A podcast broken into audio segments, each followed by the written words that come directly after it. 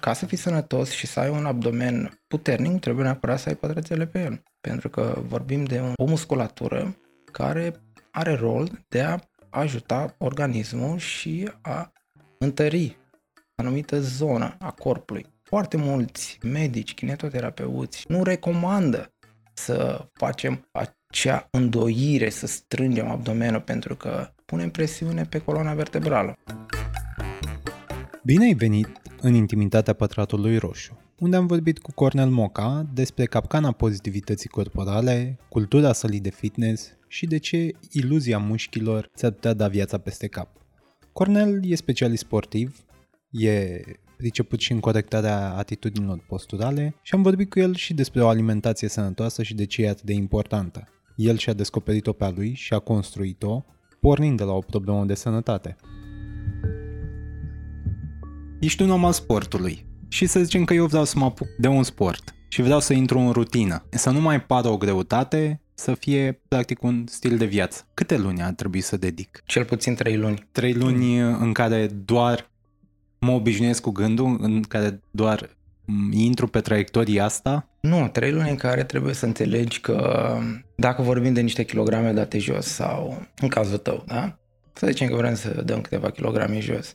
Nu o facem pentru o fotografie, ci trebuie să o privim din altă perspectivă, o facem pentru sănătate. Și atunci, sănătatea e pe toată perioada vieții, nu? Doar că, având un obiectiv de genul și dorind cât mai rapid să se întâmple asta, avem tendința să spunem, am adăugat câteva kilograme în plus în 10 ani, nu o să dăm un număr acum, lăsăm fiecare să gândească la cât își dorește să dea jos și vreau să le dau jos în 30 de zile, se poate? Păi, în ultimii 10 ani ai tot cumulat în greutate. Nu poți da jos în 30 de zile ceva ce... Ai spune că e imposibil sau că e extrem de greu? Depinde, am avut la un moment dat o persoană care mi-a zis, Cornel, în 30 de zile am nunta, vreau să dau jos 15 kg. Și am zis, păi, de ce exact 15? Pentru că trebuie să încap în rochia de nuntă și când am cumpărat-o aveam fix cu 15 mai puțin și îmi venea perfect. Și mi-a fost foarte greu, dar am căput în rochie. Într-o lună. Într-o lună. E aproape ca la sportiv, la proba cântarului, la boxări. Dar n-am precizat în ce condiții, pentru că i-am explicat persoanei respective că nu e tocmai sănătos. Dar a dorit și am tras tare de ea o alimentație pe bază de foarte puține calorii și foarte mult efort. Partea bună e că a avut pe atunci, cred că și acum, un psihic foarte puternic. Despre asta e vorba când avem un psihic slab. Ne oprim înainte ca, în cazul sportului, musculatura sau corpul să spună nu mai pot.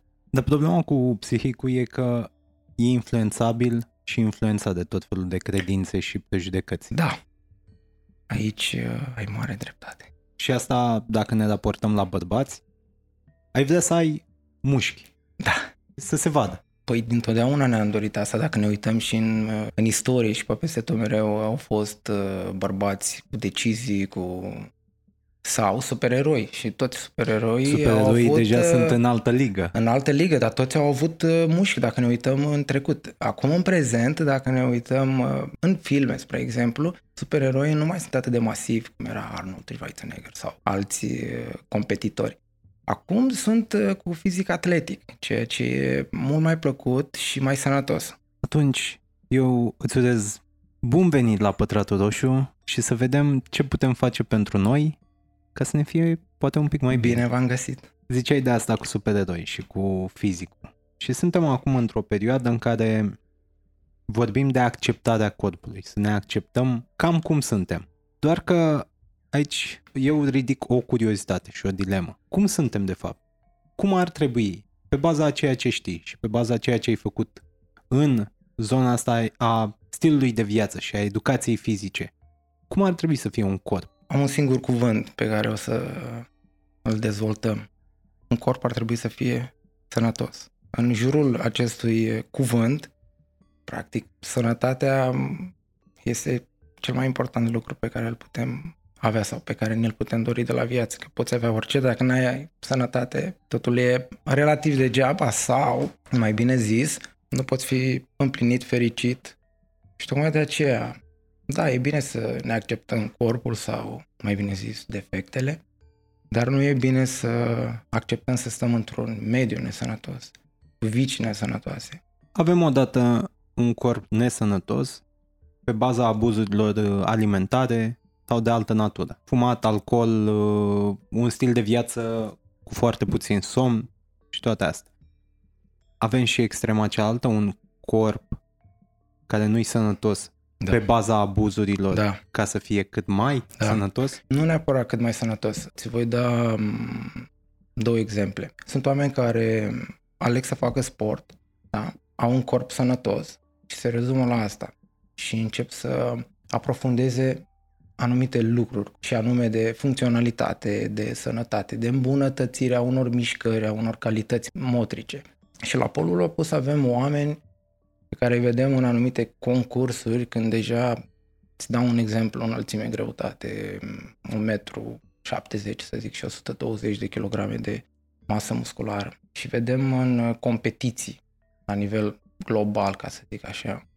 Acolo nu știu cât de multă sănătate mai e în acel corp. Într-adevăr arată bine, dar tocmai asta e faza. Corpul nostru este limitat în a crește în masă musculară și când el decide că nu mai poți crește genetic de la un anumit punct, atunci trebuie să vii cu stimul exterior. Acești stimuli, de fapt, nu sunt deloc sănătoși și în timp îți pun în pericol sănătatea. Și, într-adevăr, acolo este cealaltă extremă, unde oamenii nu se mai pot opri din diverse motive. 1. Au ajuns la nivel competițional și își doresc să ajungă cei mai buni de pe planetă, cum au fost competițiile de la Mr. Olympia și sunt încă, sau cei care nu își doresc să se mai oprească din a explora acel univers, ca să zic așa, pentru că atunci când ajungi la un anumit nivel, nu mai vezi oamenii sau nu te mai simți uman, pentru că poți face ceva ce nu poate face nimeni. Și aici vorbim de powerlifter care ridică greutăți de 400-500 de kilograme la care noi nici nu visăm sau nici nu ne-am dorit poate, dar sunt un fel de supereroi, nu? Adică vedem în filme oameni care ridică greutăți mari și la 400 de kg deja cred că putem găsi mașini care cântăresc atâta. Cred că, ca să nu mai zic de scutere și motociclete. Am fost destul de modest, greutăți și mai mari chiar. Dar sunt oameni care au ales să meargă și din punct de vedere genetic i-a ajutat treaba asta, că așa au fost ei mai puternici, au descoperit că sunt buni la asta, au continuat cu a face chestia asta. Da, aici ai pomenit Mr. Olympia și powerlifting-ul. Și sunt două nuanțe. Prima, te lauzi cu fizicul, cum arăți, cum e corpul, cum s-a dezvoltat, da, cât de mult te poți încorda, pe când în partea cealaltă cât de bine îl poți folosi, da, să ridici, exact, sute de chile. Prima mi se pare mai dăunătoare. E mai dăunătoare? Doar să te bucuri de imagine sau să câștigi prin imagine? Ideea e că acei sportivi au ales să-și dedice viața încercând să fie cei mai buni de pe planetă, cei mai simetrici, cei mai perfecți. Și dacă un om decide că e sănătos și e împlinit și fericit cu alegerea lui, e dăunător din perspectiva noastră, nu din a lor. Mulți, dacă ne uităm și la Arnold, are o vârstă destul de înaintată și comparăm cu un sedentar care e posibil să cumuleze 100 și ceva de kilograme doar din cauza sedentarismului și alimentației nesănătoase și să moară la 50. Chiar că el are 80, 70, da, 80. A avut câteva intervenții chirurgicale, dacă mi-am amintesc bine, chiar probleme cu inima, dar încă se antrenează, nu? Dar să zic, de multe ori noi privim din perspectiva noastră, nu din acelor care aleg să facă ceva. Și eu am fost judecat de multe ori. Că fac prea mult sport, că o să mor sănătos. Ai primit un corp și îl bagi sănătos în groapă. Da, exact, cum ar fi. Și am zis, ar fi bine să mor sănătos, nu m-aș chinui. Adică, dar cum ai intrat în lumea asta? Când a început sportul să devină pentru tine stil de viață? Undeva după adolescență, dar totul a început în copilărie. Din familie, dacă pot spune așa, tatăl meu avea o funcție în cadrul armatei, era subofițer și îl vedeam tot timpul în uniformă, frumos îmbrăcat, tot timpul la cămașă. Era și boxer amator. Și de aici îți dai seama că cred că stă și în ADN-ul nostru la un moment dat toată treaba asta. Și îmi plăcea. Având și frați mai mari, Era o competiție mereu, cine face cele mai multe flotări, cele mai multe genuflexiuni. Eu eram primul care voia să fie acolo în poveste. Și îmi plăcea. Nu putea, corpul meu era foarte firav, eram slab. Nu putea, dar am zis vreau. De multe ori psihicul joacă un rol mai important decât corpul. Dar trebuie să-ți cunoști și limitările. Că dacă îți dorești mai mult decât poți, trebuie să fii și realist, la un moment dat trebuie să te oprești. Pentru că când mintea duce și corpul nu mai face, apare o accidentare. Depinde de caz, dacă vorbim de piloți. Nu vrem să mergem prea departe, dacă vorbim de sport, o accidentare la nivel local, că e umăr în spate. Dar oricum îți creează un disconfort sau îți aduce probleme pe viață. Uite, eu am o curiozitate aici. Am văzut recent un documentar romanțat despre Roberto Baggio și el și-a rupt piciorul la un moment dat. Și există această cultură, poate greșit spus cultura, există acest fenomen al accidentărilor la sportivi. Dar de unde știm când e prea mult pentru un sportiv? Aici e problema, că de regulă trebuie să iei tu decizia. Hai să-ți povestesc ceva legat de mine. Când am dat admiterea la Facultatea de Educație Fizică și Kinetoterapie, aveam undeva la 83 de kilograme, destul de multă masă musculară, forță, dar nu eram rapid. Și aveam și alergare. Dacă la traseu aplicativ trebuia să fac 30 de secunde pentru 10 și am făcut 27 de secunde. Adică am fost foarte rapid pe mișcări și tot felul de stații. Traseu militar, practic. Când a venit vorba de alergare, n-am fost chiar cel mai rapid. Am plecat bine de la start. Am văzut la un moment dat, eram foarte încrezător, eram la maxim cât puteam eu să dau. Și văd tipul pe care îl lăsasem în urmă, că trecea pe lângă mine ca și cum eu stăteam pe loc, sau așa psihicul meu a realizat în momentul ăla, a dedus, băi, tu alergi ca un melc. Și atunci am tras mai tare de mine și în momentul ăla am avut o întindere pe coapsă, am avut un jung foarte mare și aveam senzația că nu mai simt piciorul, dar din inerție alergam. Adică nu era de oprește-te că ți-ai rănit musculatura sau s-a întâmplat acolo un incident, un accident. Era despre vreau să termin, am un scop. Și am continuat să alerg așa cu piciorul, mi s-a umflat, imediat cum am terminat simțeam acolo că durea de parcă aveam un cuțit efectiv care se răsucea. Și practic aproape că mi-am târât piciorul până la colegii mei de unde se dădea startul. Am fost întrebat ce, am zis, nu știu, mă doare rău, am făcut o întindere, ceva. Ok, o să-ți reac. Și după asta am avut săritura în lungime. Despre asta e vorba, că mă puteam opri acolo și puteam ajunge pe ultimul loc sau să nu intru, erau locuri limitate totuși, sau să continui. Depinde ce-ți dorești, să câștigi sau să-ți pară rău mai târziu, încercând să dai totul. Aici depinde de context, dar de regulă, indiferent că ai fi un pilot de Formula 1 sau de regulă iei deciziile care crezi că sunt corecte în acel moment pentru tine sau pentru cei dragi ție. După aia realizezi dacă poți bine sau nu. Și tu ai luat decizii care au fost greșite? Toți luăm decizii care sunt greșite. Una majoră? Majoră nu. De regulă când iau o decizie o cântăresc foarte bine. O gândesc și la rece. Adică niciodată când sunt furios sau ceva, nu încerc să zic ceea ce gândesc în acel moment. Cel puțin asta am tot încercat să fac și cred că asta ar trebui să facă toți oamenii, să nu pună ce gândesc chiar atunci, mai ales atunci când sunt supărați sau deranjați de anumite lucruri. De fiecare dată când discutăm despre sport, nu putem să discutăm despre el fără să-l gândim ca o competiție, că până la urmă asta ne motivează.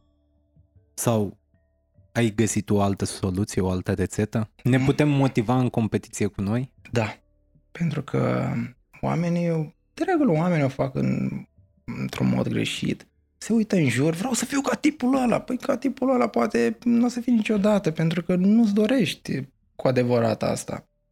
Dacă te uiți la atleți care arată super bine, adică până și eu sunt, nu invidios, dar aș vrea să arată așa, tot timpul anului, ceea ce e foarte greu. Adică să fim serioși, dacă vrei să ai o viață socială, să deguști și alte lucruri în afară de cele sănătoase, e foarte greu. Și atunci ne uităm că acei oameni sunt foarte urmăriți la nivel global de oameni care niciodată nu vor arăta așa. Pentru că e foarte greu și nu vor face sacrificiile pe care le fac acei oameni. ca să ajungă acolo. Dar totuși sunt urmăriți. Wow, mamă, ce pectorale are tipul ăla. Ia uite, frate, 6 pătrățele, e foiță pe abdomen. Sunt naturale pătrățelele? Adică dacă ai fi un sportiv de orice natură, nu culturiști, atlet, își poate dezvolta abdomenul în felul ăla? Da, categoric. Poate și există menține. Și reversul de a avea un abdomen plat pe care nu-l poți dezvolta în zona aia? Nu există așa ceva. Pentru că, din punct de vedere anatomic, putem face asta. Cine nu vrea să-și îl dezvolte, nu-l lucrează în exces pe anumite mișcări de flexie, extensie. Dar, ca să fii sănătos și să ai un abdomen puternic, trebuie neapărat să ai pătrățele pe el. Pentru că vorbim de o musculatură care are rol de a ajuta organismul și a întări anumită zonă a corpului. Tocmai de aceea nu trebuie neapărat pătrățelele. Chiar sunt, de fapt, foarte mulți medici, kinetoterapeuți și așa mai departe, nu recomandă să facem acea îndoire, să strângem abdomenul, pentru că punem presiune pe coloana vertebrală. Și tocmai de aceea, în unele cazuri, chiar nu e recomandat decât exerciții de respirație și alte lucruri care nu afectează și nu aduc îndoire. Nu te-ai oprit din a face ceva dacă nu te doare ceva, nu? Și abia atunci îți dai seama că faci ceva greșit. Foarte mulți chiar fac exerciții greșite, că tot am ajuns la durerea lombară și de spate. Ai vorbit de competitivitate undeva în copilăria ta și tot acolo ai pomenit și de tatăl tău. Da. Poți spune că el era modelul de bărbăție din familia ta spre care tindeai sau care te fascina? Absolut, da. Chiar da. Cu ce anume la asociai? Cu un supererou, clar. Nu asta fac toți băieții când vine vorba de tatăl lor, pentru că chiar și atunci când nu suntem de acord cu ceva, întotdeauna vom căuta, când vine vorba de oameni dragi nouă, vom căuta lucrurile care ne plac la acea persoană. Și chiar dacă nu suntem de acord cu anumite lucruri, adunăm sau culegem ceea ce ne place. Da? Că dacă ne uităm în jurul nostru, îmi place ceva la o persoană, altceva la o persoană și atunci aleg și culeg de peste tot ceea ce îmi place mie și rezonând cu mine acele lucruri, le aduc și în viața mea. Sau îmi place, nu știu, că X face sport. Aș vrea și eu să fac mai mult sport. Ia uite, el citește mai des și eu n-am timp. Aș vrea și eu să citesc. Ce cărți citești? Și atunci luăm din jurul nostru lucruri bune care ne fac să fim mai buni pe zi ce trece și să evoluăm. Dar, întorcându-ne totuși la acea perioadă că erai copil, de ce tipuri de mesaje erai înconjurat ca să ai de unde să alegi? Nu foarte multe, eram limitat. În afară de faptul că eram capitanul și ajunsesem chiar și colonelul familiei, îmi doream să ajung să fiu tot așa în cadrul armatei, cu o funcție, mereu mi-au plăcut uniformele. Măcar polițist, ziceam, aș vrea măcar, sau pompierul, de ce nu, mă lupt cu flăcările. Când ești mic, îți dorești lucruri. Și mie dintotdeauna mi-a plăcut sau asta am simțit dintotdeauna că îmi place să ajut oamenii. Pe atunci nu știam. Deci să ajuți oamenii, neapărat ideea de putere. Exemplele pe care le-ai oferit tu sunt de poziții de putere. Da, pentru că îmi plăcea, mereu simțeam că e o competiție undeva, eu voiam să fiu un ea. Dar mereu am încercat să-mi folosesc abilitățile în a-i ajuta pe ceilalți. Și n-a fost o chestie pe care eu mi-am impus-o. E ca și cum te întrebi, știi să patinești? Tu spui, n-am făcut asta niciodată. Intri pe gheață și spui, wow, ce bine mă descurc și noi nu te credem că tu n-ai patinat. Sunt oameni care sunt buni pe anumite lucruri, dar încă nu știu sau n-au încercat să descoperi. Sau. Și atunci, când afli, vezi că te prinde destul de bine și îți place și continui și devii din ce în ce mai bun pe acel lucru. În competiția asta pe care o aveai cu frații tăi, cum te raportai tu la ideea asta de masculinitate, de a fi bărbat sau băiat la momentul respectiv? Nu cred că gândeam foarte mult în sensul ăsta, dar ți-am zis, când îl vedeam pe tatăl meu că intra așa cu pieptul sus, o postură super corectă, părul dat pe spate și cu gradele pe umăr, automat spatele meu se îndrepta și el, știi? Și când ne saluta și atitudinea masculină, oamenii când se gândesc la masculinitate, deja se gândesc, mamă, ia uite la tipul ăla plin de tatuaje, i-a bătut pe aia 3 de a făcut varză, nu știu. Masculinitatea pur și simplu te inspiră, o vezi, e ca un leu în savană, îl vezi că merge, dar știi că va vâna, dar nu e ca și cum trebuie să vâneze chiar acum. Pur și simplu, el îți inspiră, știi, lucrul ăsta. Și tu îl știi, dar nu trebuie neapărat să demonstrezi ceva decât atunci când e cazul și nu într-un mod agresiv. Că foarte multă lume greșește aducând agresivitate în atât verbal sau fizică. Și agresivitatea o asociezi sau e asociată în general în ce ai observat tu cu masculinitatea? Eu nu văd să... Adică din perspectiva mea ar trebui să aibă vreo legătură una cu cealaltă. Îmi place sportul, chiar și în facultate am făcut și m-a prins chiar judo. Am avut campionat pe facultate și am luat locul 1 pe categorie. Am văzut în toată treaba asta o competiție și o plăcere. E ca și cum ai fi într-un concurs în care tu strategic îți calculezi lucrurile, anticipezi și dobândești. Nici de cum. Nu mă lupteam cu ei, cu colegii mei, pentru că îmi plăcea. Mamă, abia aștept să dau cu ăsta de podea. Nu, pur și simplu era o chestie, o poți face și pe asta. Era mai mult o dorință de a-ți demonstra ție că ești bun pe ceea ce faci. Dar ei, colegii tăi, cum se raportau ei la povestea asta? Pentru că tu, din ce exprimi aici, este o gândire destul de sănătoasă, ancorată în realitate, însă mediul era tot la fel? Sincer, nu mi-amintesc. Eram prea concentrat să câștig și pe mișcările pe care le aveam de făcut. De asta, cu cât ești mai concentrat pe ceea ce ai tu de făcut, cu atât mai puțin observi ceea ce fac cei din jur. Dar asta nu poate pica într-o extremă cam nefericită? Adică când ești foarte concentrat, ai dat un exemplu similar mai devreme cu oamenii care sunt foarte concentrați pe ceea ce fac. Nu, pentru că aici e chestia. Când ai o singură dorință, să fii sănătos, de aici pur și simplu ai niște blocaje, e mult spus. Dar când vezi că te duci într-o altă direcție, și dau un exemplu, mie îmi plac dulciuri, încep să-mi doresc să mănânc dulciuri din nou, da? Am o perioadă în care nu mănânc, încep să mănânc și îmi dau seama că devine o obișnuință nesănătoasă, gen, vreau un croissant, de ce nu? Un croissant cu ciocolată, nu pot spune că e ceva rău. A doua zi, dacă ieri am mâncat, hai că merge și azi, Donald, și mănânc și azi, mănânc și mâine. Deja după câteva zile în care faci repetitiv treaba asta, începe să devină o obișnuință, pentru că nu e ca și cum ai o poftă, că ți-ai făcut-o acum 3 zile, nu? Începe să devină o obișnuință nesănătoasă, că nu ți aduce niciun beneficiu, doar că tu îți creezi automat niște lucruri pe care le repeți. Și atunci devine nesănătos acel aliment sau acea activitate. Și când realizezi că acel ceva devine în mod natural o obișnuință, atunci trebuie să tragi linie, să-ți dai 2 palme cu palma conștiinței și să te oprești din acea activitate sau, dacă vorbim de alimente, din a mânca acele lucruri, că deja nu mai faci pentru... Mi-am amintit că îmi plăcea și voiam să-mi amintesc de gustul copilăriei. Și cu cât trece mai mult timp, cu atât mai greu ești din acea zonă. Iar eu știu să mă opresc. Când îmi dau seama, ori pe cântar sau în oglindă, când vine vorba de mâncat sau că activități nesănătoase nu prea am, atunci spun stop, gata, e cam întrecut limita și te duci într-o zonă din care o să ieși mai greu. Și mie îmi place să am lucrurile sub control. Ai tot adus în discuție povestea asta cu imaginea versus sănătos, că imaginea poate în același timp să nu reflecte sănătate.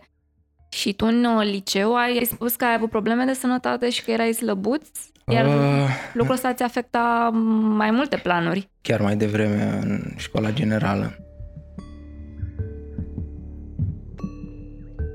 Pe la 15 ani. Bine, probleme cu stomacul am cam avut mereu, dar când am fost într-o zi la medic, mi-au zis, ai ulcer la vârsta asta. Și mi-au zis că pe moștenire sau... că eram agitat și într-adevăr eram agitat. Și atunci am trecut pe tratament. Bine, făceam foarte multe tâmpenii când eram mic, adică nu vă imaginați că eram foarte cu minte. Îmi plăcea foarte mult adrenalina. Dacă mă întrebai ce prefer, să ieși pe ușă sau să sari pe geam, alegeam geamul, stăteam la etajul 1. Și de multe ori găseam, acum poate o să audă și mama cu ocazia asta, spuneam că s-a blocat ușa ca să sar pe balcon. Îmi aruncam rucsacul și săream. Pentru mine era mâine sar pe geam. Și săream pe geam, da. Îmi plăcea chestia asta, eram bun pe cățărat, pe tot felul. Adică mereu am avut semne, zgârieturi. Și abia când am fost lovit de ulcer, practic, mi-am dat seama ce înseamnă să-ți dorești sănătate. Adică eu, practic, când eram mic, mă jucam cu sănătatea mea Și acum, dintr-o dată, mi-o doream. Și atunci am realizat că e foarte important să fii sănătos. Deși eram mic, slăbisem foarte mult, oricum de mic am fost o persoană slabă, slăbisem foarte mult. Aveam, cred că, în jur de 50 și un pic de kilograme la 1,70 m și ceva pe atunci. Cocoșat. Mamă, eram foarte cocoșat. Adică făceam efortul să stau de drept și țin minte că mă durea stomacul când încercam, pentru că de durere stăteam mereu precum un covrig. Chestia asta, într-adevăr, m-a afectat. În primul rând te afectează psihic. Pentru că la un moment dat obosești să mai accepti dureri, să spui lasă-mă, o să treacă și vezi că trece un an. Doctorii îți dau aceleași medicamente, bine, pe atunci nu știu cât de mult era dezvoltată medicina, deși ar fi trebuit, dar aveam senzația că primeam aceleași ceaiuri și aceleași medicamente pe care mi le-ar fi dat și bunica. Și atunci parcă o gândeam altfel, am zis trebuie să fac eu ceva, nici de cum să mă aștept, să mă fac bine și cu alimentație sănătoasă, cu gândire pozitivă. Cred că asta m-a ajutat de fapt. Am început să mă simt mai bine și dintr-o dată, să scurtez povestea, mi-au zis, wow, s-a vindecat, dar toată viața vei avea grijă va trebui să ai grijă să mănânci sănătos. Și practic n-am voie să mănânc prăjeli, grăsimi, combinații, inclusiv ciocolată, n-am voie, îți vine să crezi. Uite așa, am ajuns să gândesc în altă perspectivă, cea a sănătății. Și de atunci am rămas în zona asta, deci am oarecum un îndrumător ascuns, anume stomacul meu. Atunci când mănânc ceva ce nu e ok, îmi transmite instant, ceea ce nu pățesc alți oameni. Eu măcar am o limitare care de fapt e în avantajul meu, dar de multe ori majoritatea oamenilor beau până nu mai pot duce, mănâncă la fel. Eu, în schimb, nu pot face asta pentru că am acolo un robinet, ca să zic așa, care se închide și îmi transmite niște lucruri. Dar în copilărie, dai seama, voiam să mă joc cu copiii, să alerg, eu nu puteam, stăteam mai mult la pat. Iar când efectiv m-am vindecat, mi-am dat seama că am niște probleme de care trebuie să mă ocup, cum ar fi durerile de spate, că mi-a trecut o durere, aveam altă durere, cocoașe, aveam o cocoașă, aveam pe cineva care îmi spunea, Cornel, tu ai burta la spate. Era foarte deranjant pentru mine că să ai burta la spate și să fii slab e grav, nu? Și atunci am început să mă documentez, să caut cărți. Pe vremea aceea nu erau foarte multe informații. Țin minte, mă duceam la Biblioteca Națională și găseam cărți efectiv care aveau imagini cu A și B. Adică întinde mâna, A, două nu știu unde, B. Lucrând, dorind să fiu sănătos, mâncând mai mult, documentându-mă, am început să îmi îndeplinesc obiectivul, dar foarte încet. Adică, ce ți-am zis ție, de 4-5 luni că ai putea să slăbești sau să îți atingi obiectivul, e perfect. Eu am avut primele rezultate la mine și durerile au trecut după câteva luni. Dar să mă uit în oglindă și să zic, mamă, Cornel, exact așa ar trebui să rămâi. Mi-a luat cel puțin un an jumate, 2. De asta pe cont propriu. Da. Timp în care, și e mai greu pe cont propriu. E, că nu e nimeni care să te susțină măcar sau să te îndrume. Era frustrant, dar continuam de fiecare dată, mă duceam în fiecare zi la sport, făceam ceea ce trebuia de fiecare dată cu același entuziasm ca pentru prima oară. Ok, n-am mers nici azi, cum s-ar zice. Lasă că mai e și mâine o zi, până la urmă ce ai de pierdut, timpul trece oricum. Și având mentalitatea asta și gândind în felul ăsta, au trecut ani, că și acum dacă stai și te uiți, parcă ieri a fost luni, nu? Și spunem, am o săptămână de sport. Nu are nicio treabă, timpul trece oricum, contează din ce perspectivă privești. Și da, în școala generală, într-adevăr, mai îmi plăcea decât o fată care se uita la băiatul ăla rău. Și acolo era o chestie, ok, dar pentru mine nu era o problemă, când întotdeauna se uita o fată la mine care era așa mai... Păi mie îmi place de tine. Și mie. Oamenii întotdeauna se uită la ambalaja, spune. E o categorie de oameni. Că e ușor. Nu neapărat e ușor, dar e frumos, nu? La alimente, în special, dacă te uiți frumos, vezi acolo colorat, îți sare în față, nu contează ce e în interior. Mamă, ia uite ce frumos, îți arată o imagine din aia. Și de multe ori și noi pozăm la fel, punem niște imagini, ne tragem așa o mască frumoasă și încercăm să părem ceea ce nu suntem. Sau ne uităm la un actor, sau ai văzut-o pe tipa aia, J-Lo, sau mamă, aș vrea și o rochie de aia, dar ai văzut ce fesier bombați are. Gata, de mâine mă duc la sală. Sau de ce să mă duc la sală când pot să-mi fac niște implanturi? Acum pocnești din degete și le ai. Ce aveam eu în minte cât ziceai de ăștia, am un singur sportiv, Cristiano Ronaldo, Și e interesant să te uiți la poze cu el de prin 2003-2004 când intra în fotbal și nu avea la fel de mulți bani și nici atâția ochi pe el. Se integra destul de ușor în societate, în banal. Și 10 ani mai târziu, 15 ani mai târziu, e Cristiano Ronaldo pe care îl vedem acum în prezent. Ceea ce, sigur, poți să rezolvi cu sport, el a rezolvat multe prin sport și disciplină, dar unele au avut nevoie de ajustări pe care sportul nu le putea aduce. Unde vreau să ajung? E greșit uneori doar să te uiți la ambalaj, pentru că nu știi cum a ajuns acolo. Poți să te uiți la...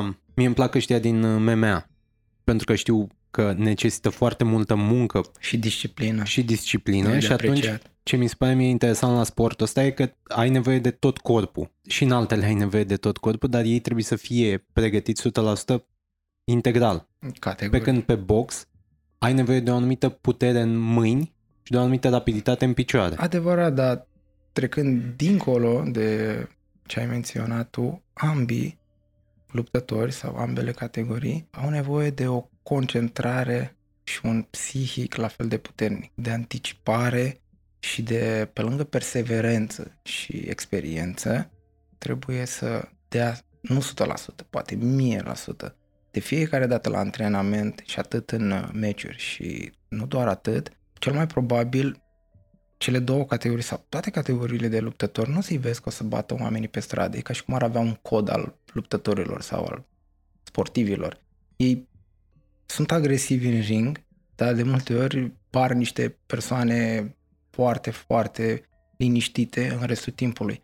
Nu neapărat că unii din ei n-ar fi agresivi, dar știu să-și dozeze și să nu reacționeze pe moment. Și pentru că știu că sunt capabili.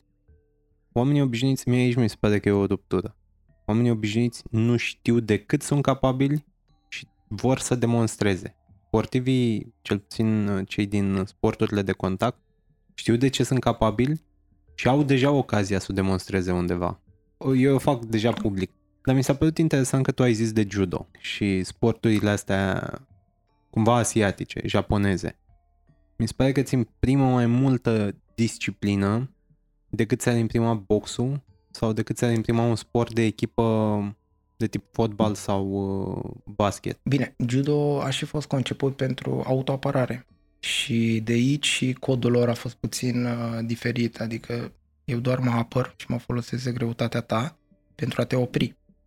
Adică eu, calmitatea mea și anticipare, tu cu agresivitatea ta și cu, nu știu, dorința de a te răzbuna sau ceva similar, eu anticipez și te opresc. Chestia asta m-a prins, adică m-a prins, am făcut și lupte, tot în facultate, că acolo am făcut toate sporturile, practic. Pot spune că mi-au plăcut, n-am continuat, recunosc, încă e o dorință, încă vreau să mă reapuc, dar se pare că nu e o dorință atât de mare, că altfel aș fi făcut-o deja. N-aș fi dat vina că n-am timp, că muncesc foarte mult, că într-adevăr muncesc foarte mult. Că suntem la dorințe. Tu ai menționat o chestie importantă pe liceu în special. Atracția fetelor față de băieții răi. Tu ai găsit vreo explicație la asta până acum? Că presupun că ai antrenat și băieți răi până acum.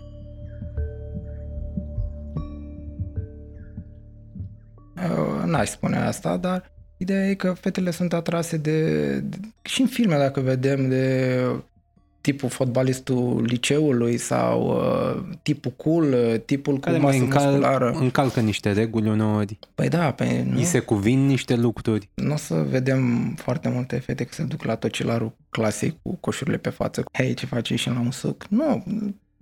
Și dacă ne uităm și în viața reală, atât pe Instagram sau unde vrem noi, vom vedea că tipii așa ziși cool sunt mult mai urmăriți decât cei care, nu știu, vorbesc despre fizică cuantică sau mai știu eu ce, pentru că ăla chiar o fi un om bun, adică dar cui îi pasă, nu?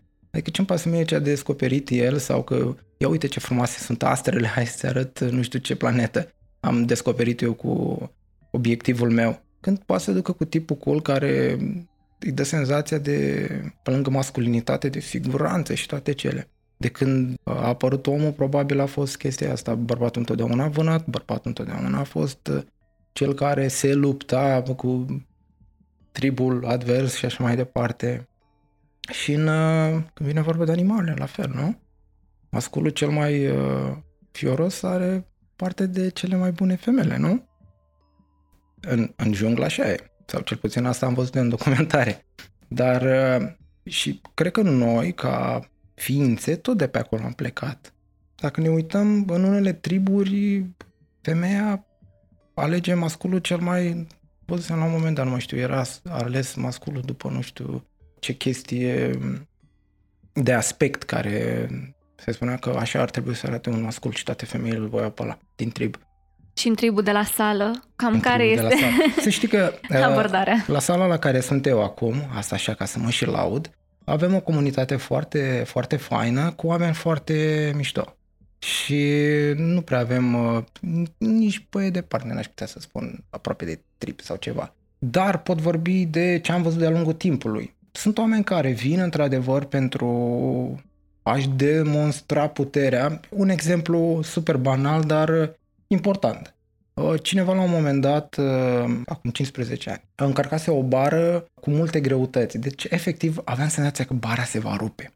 Tipul avea undeva peste 110 kg, 120, nu mai știu, dar era și înalt, avea undeva la 1,90 m și foarte mare, deci era foarte masiv, plin de mușchi, avea și ceva grăsime și am împins bara aia care avea peste 150-180 de kg și eu eram, mamă, deci toată sala era, wow, ce tare, tipul ăla, noi copii fiind, ne uitam la el. Și de ce? N-a descărcat bara. A lăsat bara și a îndoită cu prinderele pe bară, să nu cadă greutățile, desigur, și bara efectiv era îndoită. A lăsat-o acolo și a continuat exercițiile. El nu mai avea treabă cu bara aia. Dar era semnatura lui. Adică, bă, eu uite-mă la bar, s-a făcut X cu ea.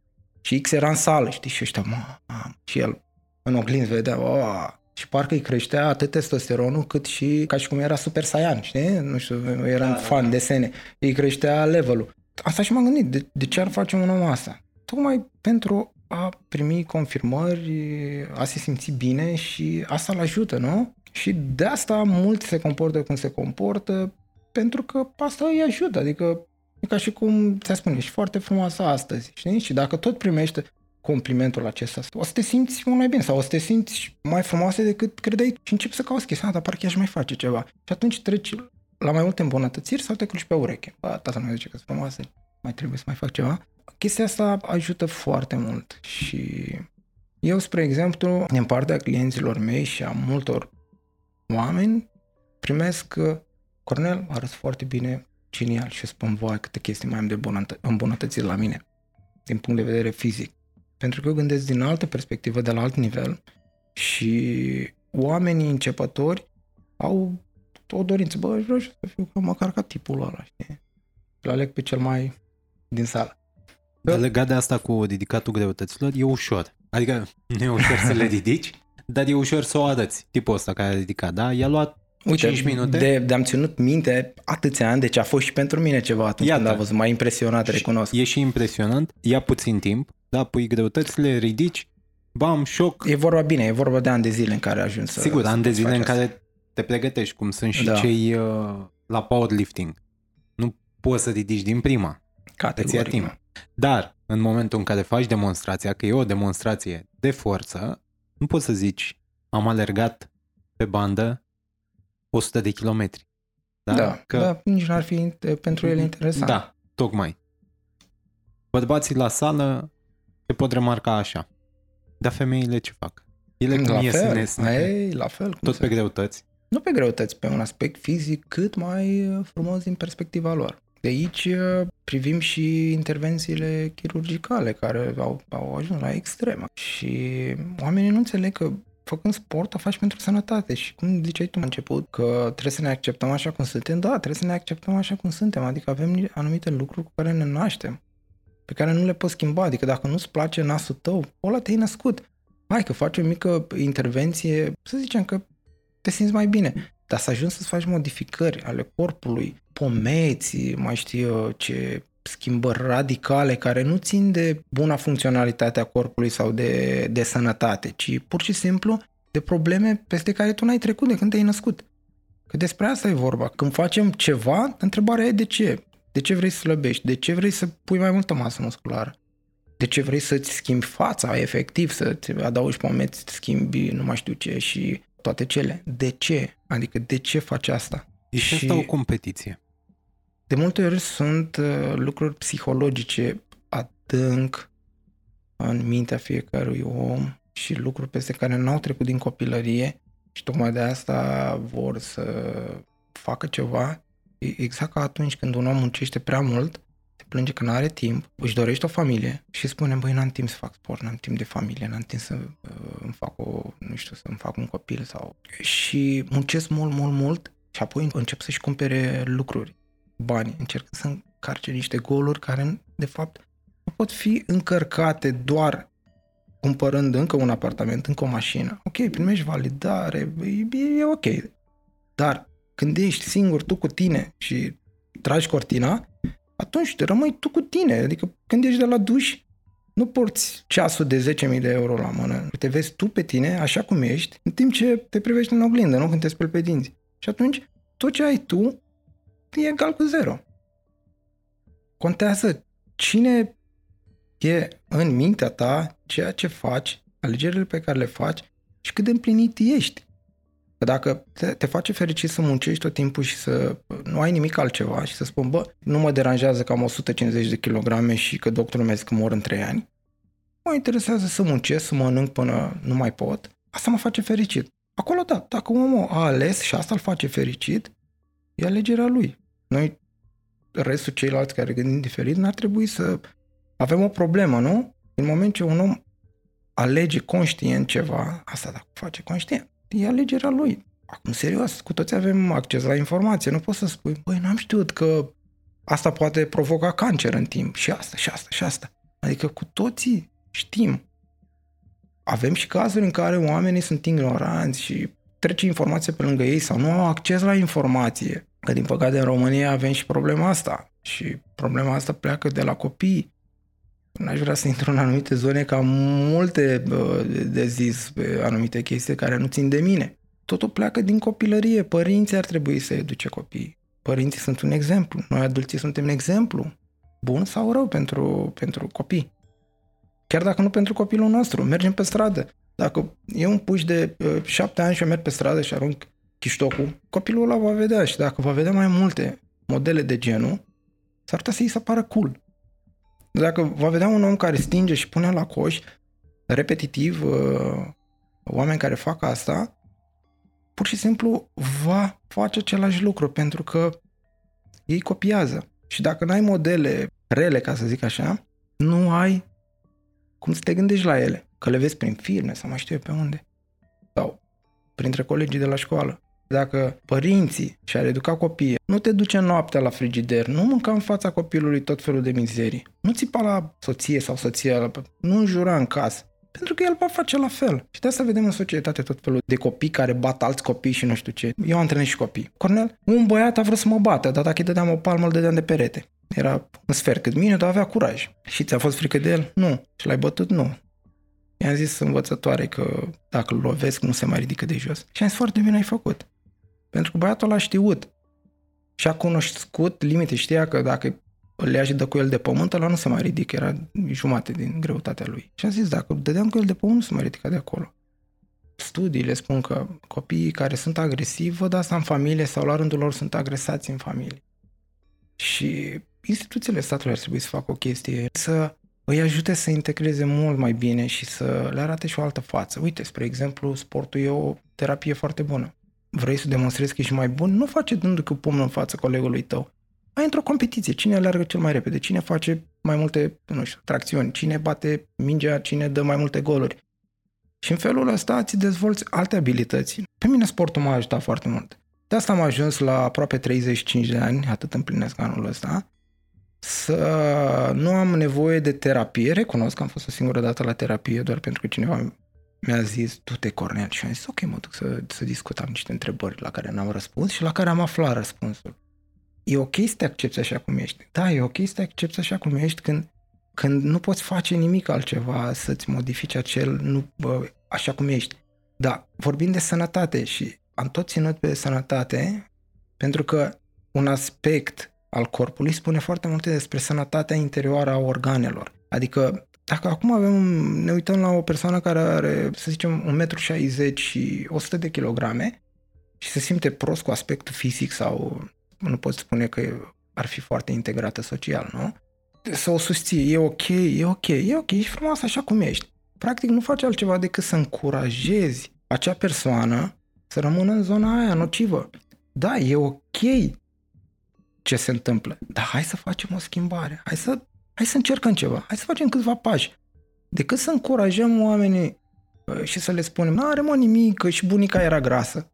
Chiar dacă a murit la 50 de ani, nu contează, stai liniștit, vrei bere, tu te ia bere, ce poftă ai? Vreau dulciuri, ia dulciuri. Că nu facem altceva decât să încurajăm noi, dacă în mod conștient știm că afectează calitatea vieții omului respectiv, acțiunea sau acțiunile lui, atunci ar trebui și noi, gândim mai mult de atât, ar trebui să ajutăm, nu să acceptăm. Dar asta nu e o presiune pe care o pui pe un om care nu ți-a cerut ajutorul? Într-adevăr, dar nu trebuie să pui o presiune, trebuie să-l îndrumi. El n-a cerut asta.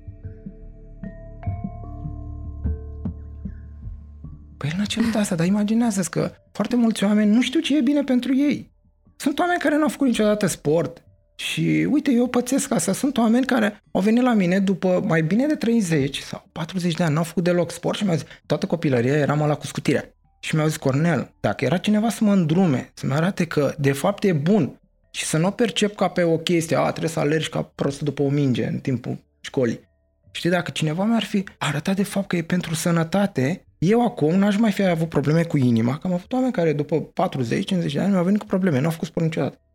Și mi-au zis, dacă știam asta în copilărie, dacă părinții mei, dacă cineva m-a îndrumat, dacă profesorul mi-a arătat și altă fața sportului, atunci aș fi făcut și copiii mei pe care îi am și tot cu probleme de sănătate pe care i-am făcut când aveam probleme de sănătate și cu alimentație nesănătoasă și cu aciditate în corp și așa mai departe, au și ei probleme. Deci, practic, sunt unii oameni care ajung să regrete toată viața că au ignorat în anumite momente ale vieții anumite lucruri și să-și fi dorit să fie avut niște modele bune. Și tocmai asta, când ai ocazia să îi arăți unui om o altă față a lucrurilor, eu zic să o faci. Chiar dacă spune, bă, n-am nevoie de ajutor, tu dispar din fața mea. Ok, am dispărut, dar eu sunt mulțumit cu mine că am încercat. Și nu la mod agresiv. Într-adevăr, e o linie foarte finuță, pentru că oamenii se supără foarte repede. Prin prisma meserii mele, le spun oamenilor, chiar după prima sesiune, băi, avem de făcut lucruri foarte serioase în momentul ăsta. Ai probleme cu asta, cu asta, cu asta, în timp vor duce la astea. Ce vrei de fapt? Vrei să fii sănătos? Să te bucuri de o familie sănătoasă? Sau vrei să ai probleme de sănătate și în loc să te concentrezi pe familia ta, să se concentreze ei pe tine și pe costuri legate de a-ți menține ție o sănătate și să stai prin spitale și toate cele. Am eu o curiozitate rapidă. Asta venind după o discuție de acum, cred că 5 ani, cu o fată care a zis că ea ar vrea ca iubitul ei să se ducă la sală ca să aibă o rezistență mai mare în timpul sexului. Rezistență fizică doar. Ai întâlnit astfel de oameni? Nu, pentru că chiar dacă le gândesc oamenii, nu ți le spun. Le împachetează în altceva. Nu le împachetează, spune, pur și simplu vreau să fac sport pentru sănătate, să-mi cresc condiția fizică, să am spatele mai drept, că eu mă ocup și de corectarea posturală și de multe ori oamenii vin cu, spre exemplu, Cornel, vreau să slăbesc și eu le fac o analiză posturală, anamneză, un chestionar medical în care eu te întreb pe tine legat de istoricul tău sportiv, medical, dacă ai avut tot felul de intervenții chirurgicale, dacă iei tratamente, accidentări. Și în felul ăsta, după asta, eu îți fac o analiză posturală, mă uit la postura ta, te pun să mergi, spre exemplu, să văd cum pășești, mă uit la poziția corpului și la final trecem prin niște exerciții și îmi dau seama și de mobilitate, și de tehnica de execuție, și de rezistența ta la efort. Cât timp fac anamneza, el nu stă lângă mine și își bea cafeaua, ci face efort. Și atunci, efort moderat, desigur, o bicicletă, mers pe bandă, iar eu completez chestionarul respectiv. Și sunt persoane care după 2-3 pași gâfâie în timp ce vorbesc, iar altele care îmi spun, pot să și alerg în timp ce vorbesc. Și atunci îți dai seama și de statusul lor, ca să zic așa. Sunt unii care vin cu un singur obiectiv, vreau să dau 6 kg. Iar eu le găsesc probleme la nivelul coloanei vertebrale și le spun, ok, pe lângă obiectivul tău avem unul mult mai important. Trebuie să îndreptăm spatele, categorică, și pierdutul kilogramelor respective e important. Cu atât ai mai multe kilograme, cu atât ai mai multă presiune pe articulații, implicit pe coloana vertebrală. Și atunci acele kilograme trag de anumite zone. Din ce știu eu de la persoane care au fost la sală, apropo și de competiție și de supraanaliza asta oamenilor, că sunt foarte răi ceilalți, că te judecă din primul moment în care intri. E un mediu acolo care pe alocuri poate deveni toxic, mai ales când ești la început și nu înțelegi ce se întâmplă. Știu persoane cărora le era teamă să ducă la sală și căutau orice altă metodă prin care să facă sport acasă, tocmai ca să nu ajungă în mediul respectiv. Într-adevăr, nu mai e la fel ca înainte. Mi-amintesc când eram copil, am pățit ceva de... Nu mă duceam la sală că mi-era frică, eram cel mai slab, ziceam, mă duc pe acolo printre mușchioși aia, musculoși aia, vai de capul meu, știi? Când m-am dus, am constatat că nu era chiar așa. De multe ori mai mult gândim noi decât ceea ce este. Ca și cum te-i duce la doctor, ți-e frică de injecții, mă duc îmi face injecții. Nici n-ai ajuns acolo și când ajungeam îmi dădeau bomboane. De multe ori trebuie să gândim mai puțin. De asta copiii au mai mult succes în a face lucruri și adulții mai puțin. Copiii nu gândesc, fac. Cei drept ei se și accidentează, cad, plâng și mai departe. Dar plecând de la treaba asta, noi adulții gândim prea mult. Mă duc la sală să mă privească. Ia uite cum stau colanții pe mine, vai de cap, oh, și părul ăsta. Unde mă duc eu la sală așa printre femeile alea care arată bine? Și când ajungi acolo, de fapt, s-ar putea să vezi femei care nu arată chiar atât de bine. Sau poate tu chiar ești bine poziționată printre ele. Sau la fel și bărbații care spun, mamă, ia uite-te la mine, am aici un strat de burtă, am nu știu ce, și când ajungi la sală, tu vezi că de fapt tu ești de 7, știi? Aici e chestia, de multe ori gândim prea mult. Ar trebui să ne ducem și să ne concentrăm pe obiectivul nostru, nu pe ce gândesc oamenii. Eu când vreau să alerg, mă trezesc dimineața, dar nu o gândesc prea mult. Draperiile trase, nici nu știu dacă plouă afară. În ultima perioadă tot a plouat. Și am pățit odată și am zis, mă duc la alergat, pentru că nu m-am uitat pe geam, efectiv. A sunat alarma, am băut paharul cu apă, m-am încălțat, m-am dus la alergat. Când încep să alerg, îmi dau seama dacă închep sau nu. Și în funcție de asta, alerg tura mai lungă a cartierului sau mai scurtă. Și uneori, pe măsură ce alerg, zic, băi, chiar îmi place. Și o fac mai lungă. De asta începe și o să-ți dai seama. Ai avut până acum contact cu bărbați și femei, să zicem, 40 plus, care ți-au zis direct, pe măsura antrenamentelor, că o fac pentru că au ieșit dintr-o căsătorie, că au terminat o relație și atunci... Sunt foarte multe persoane care fac în paralel terapie, care la fel ies din căsnicii sau pur și simplu au avut momente nefericite în viață și vin la sport. Pentru că și terapeuții, mulți recomandă mișcarea.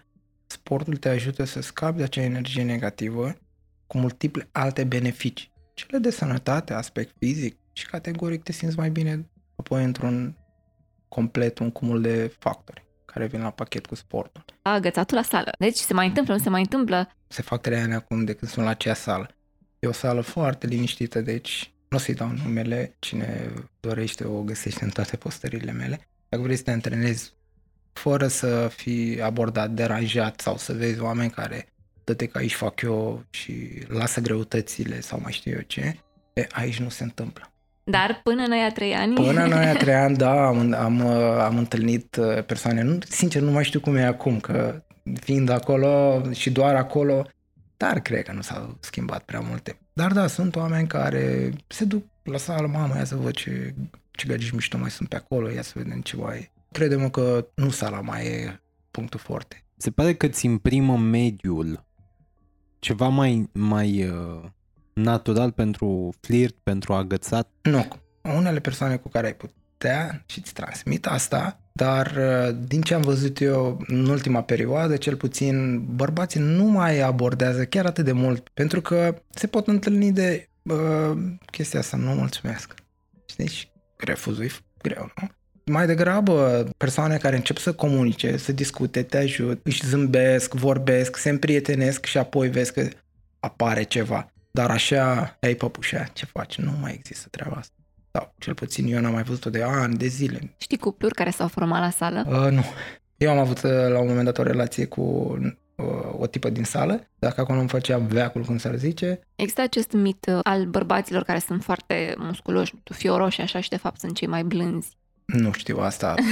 Sunt studii psihologice care spun că da, dar n-am întrebat pe nimeni până acum. De fapt, ești un pisic sau un leu? Uite, și eu când m-am apucat de sală, de ce m-am apucat? Eram foarte slab, doream să fiu sănătos, să fiu mai puternic, să fiu mai masiv. După Am avut o perioadă bună de timp, vorbeam de ridicat greutăți mari, timp în care ridicam greutăți mari, adică față de ascultătorii ca să-și poată da seama, acum am 76 și vreau să mă duc către 79. La kilogramele alea m-am simțit mereu bine și simțeam că nu-mi lipsește nimic, nici putere, nici masă musculară și mă simțeam bine efectiv. Dar în trecut, la câțiva ani după ce m-am apucat, ajunsesem chiar la 86 de kilograme. Eram foarte greoi, dar puternic. Dar asta nu înseamnă că era neapărat sănătos să fiu mare și funcțional. Mă mișcam greu, de exemplu, dacă viața noastră depinde de un moment, și anume, trebuie să te ridici pe o bară, trebuie să sari peste o chestie, trebuie să faci ceva, să alergi, da? Vezi că vine un val și dacă alergi 50 de metri și faci dreapta, ai terminat problema. Și tu nu ești capabil să faci asta. Tot ceea ce facem și sportul te pregătește pentru viață și te ține pregătit. Tatăl meu spunea mereu, în viață trebuie să fii pregătit pentru orice. Ești? Și am zis, nu, da, cer. Dar trebuie să fii în alertă mereu? Nu chiar în alertă, dar, de exemplu, dacă e nevoie să alergi, să știi că poți alerga, nu? Și nu după autobuz. Da, nu strică nici după autobuz. Nu strică. Orice poate formă face diferența între exact. Al prinde și al scăpa. Exact, și orice formă de mișcare e binevenită. Păi, urc 9 etaje, nu gâfâi. Șocant de frumos. Și vorbim de sănătate, de funcționalitate, adică toți oamenii din perspectiva mea ar trebui să încerce să facă sport, chiar dacă nu-ți place. Trage un pic de tine. Eu de multe ori mă antrenez fără să-mi plac. Momente când nu îmi place sportul, nu am chef să fac sport. Dar imaginează, îți spun odată, azi n-am chef, lasă-mă că e mâine. Oricum eu sunt toată ziua pe acolo, nu? Și am avut la un moment dat perioade de genul când spuneam nu, n-am chef azi, lasă-mă mâine. Mă uitam în oglindă, e tot ok, știi? Adică nu lipsește nimic. Și mâine făceam la fel și după 2 zile și după 3 zile. Am avut la un moment dat și munceam mult, ce-i drept. Începusem să intru într-o zonă de asta de confort, care de fapt nu e niciun confort, e o chestie nocivă în care prindeam rădăcini. Și începeam să simt dureri de spate, aspectul fizic nu mai era ca înainte. Încercam să găsesc motive și scuze, practic. Stau și o lună, și sportive. E interesant așa cum ne alegem intervale. Am realizat că intram într-o zonă din asta din care ar fi ieșit mai greu și am zis, bă, în momentul ăsta te duci la bandă. Aveam o oră, țin minte pe atunci, între clienți. M-am dus la bandă și am început să fac o încălzire, după aia am început să mă antrenez. Pentru că și n-am avut chef și am făcut-o și a doua zi și a treia zi. Și am început să-mi revin. De multe ori nu am chef să mă antrenez. Aș avea perioade foarte lungi în care aș face ceva și perioade când aș abuza efectiv de exerciții, că am chef să mă antrenez și poate m-aș antrena 10 ore și mi-aș distruge articulațiile. De ce? Pentru că mama, un chef, asta înseamnă extreme.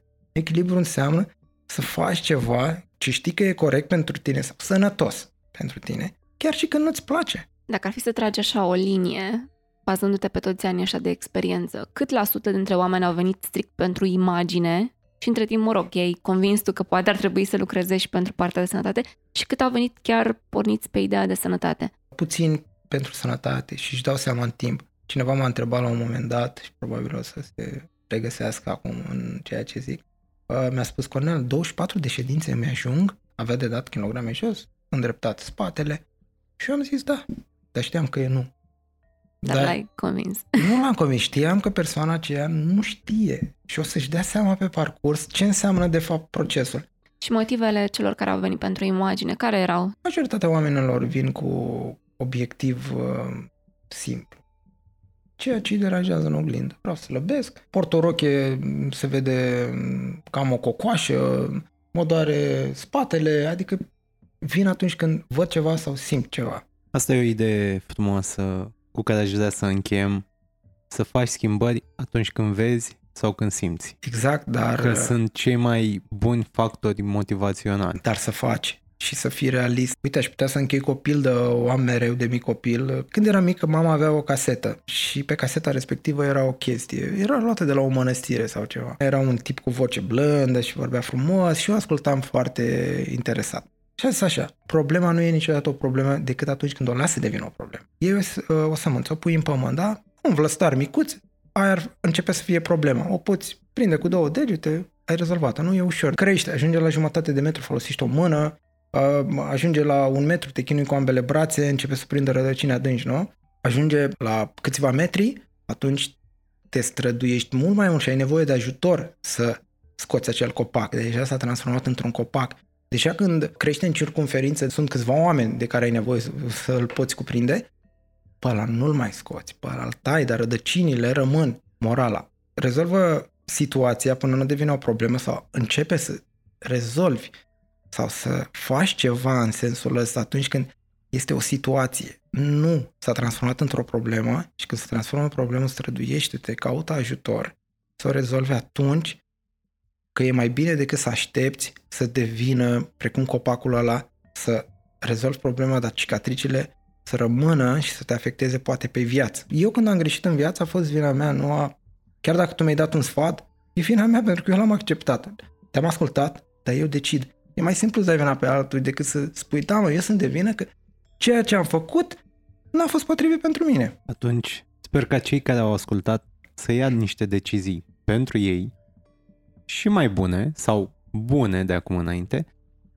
Nu ne rămâne să-ți mulțumim că ne-ai ajutat cu astfel de răspunsuri și dacă cel puțin un ascultător își schimbă un pic viața, poate e un câștig important. Vor fi mai mulți. Acest podcast a fost realizat de Dana Alecu și Răzvan Băltădețu. Îți mulțumim că ne-ai fost alături până la final. Fiecare nou episod Pătratul Roșu poate fi ascultat pe SoundCloud, Spotify, Apple Podcasts sau orice altă platformă preferi. Totodată, nu uita să ne urmărești pe Facebook și Instagram ca să afli care vor fi următorii noștri invitați și să ne spui ce vrea să știi de la ei.